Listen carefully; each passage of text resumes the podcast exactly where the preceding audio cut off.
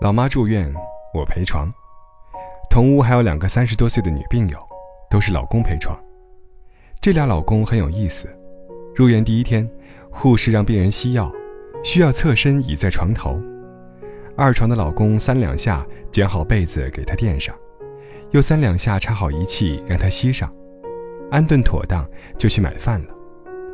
而三床老公呢，光卷被子就卷了七八遍，最后也没弄利索，胡乱堆成一团让老婆靠着，然后又研究仪器，这么摆那么摆，这么插那么插，总不成。后来还是找来护士帮忙才吸上。等三床弄好，二床的老公都买饭回来了，有荤有素，有汤有面，怕老婆不爱吃。还多买了两种主食。二床吸完药正好吃饭，吃完稍微活动一下就午睡了。二床都睡着了，三床的老公才回来，买了几份菜，全是肉。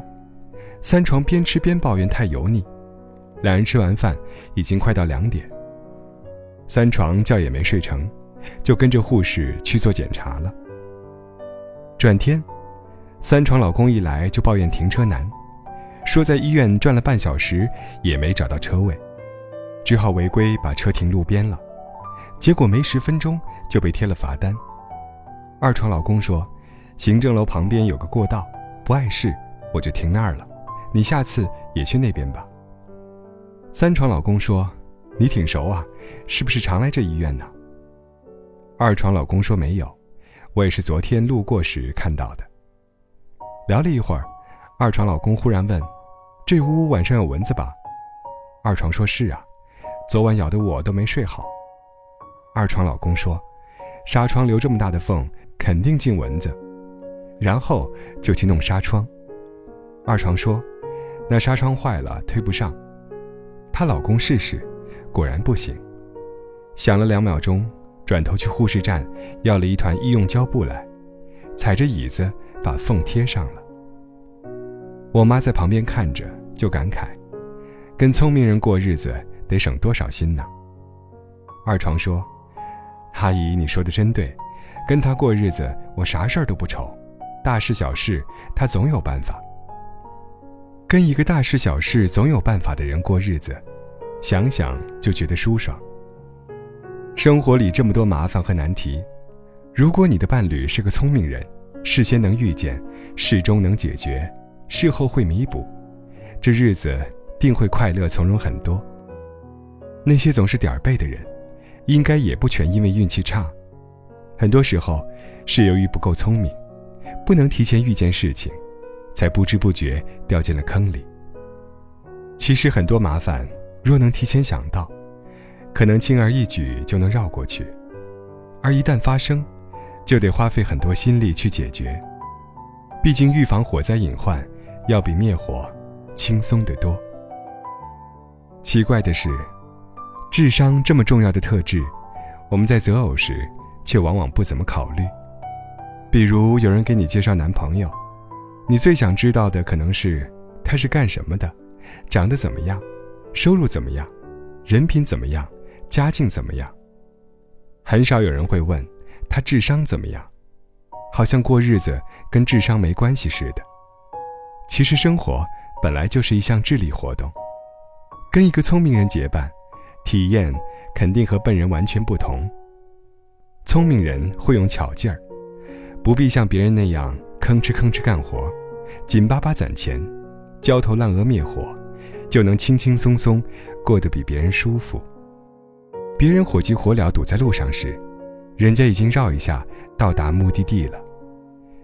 别人咬牙切齿攒钱买房子时，人家已经提前低价买好，开开心心等升值了。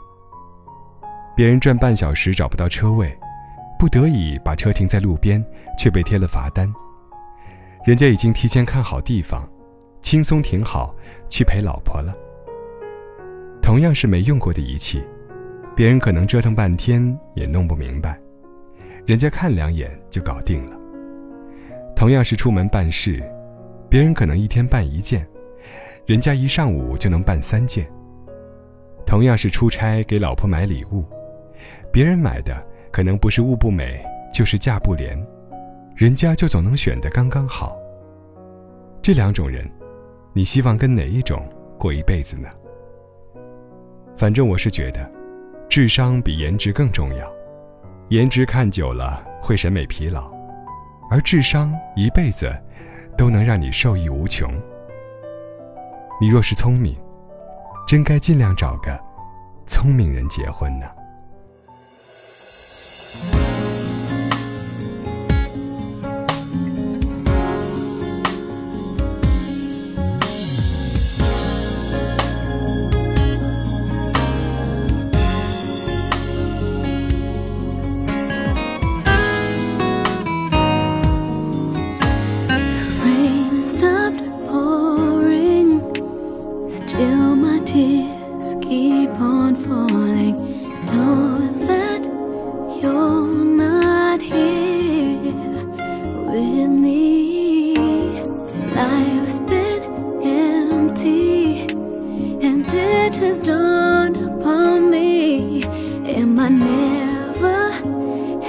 have you back again.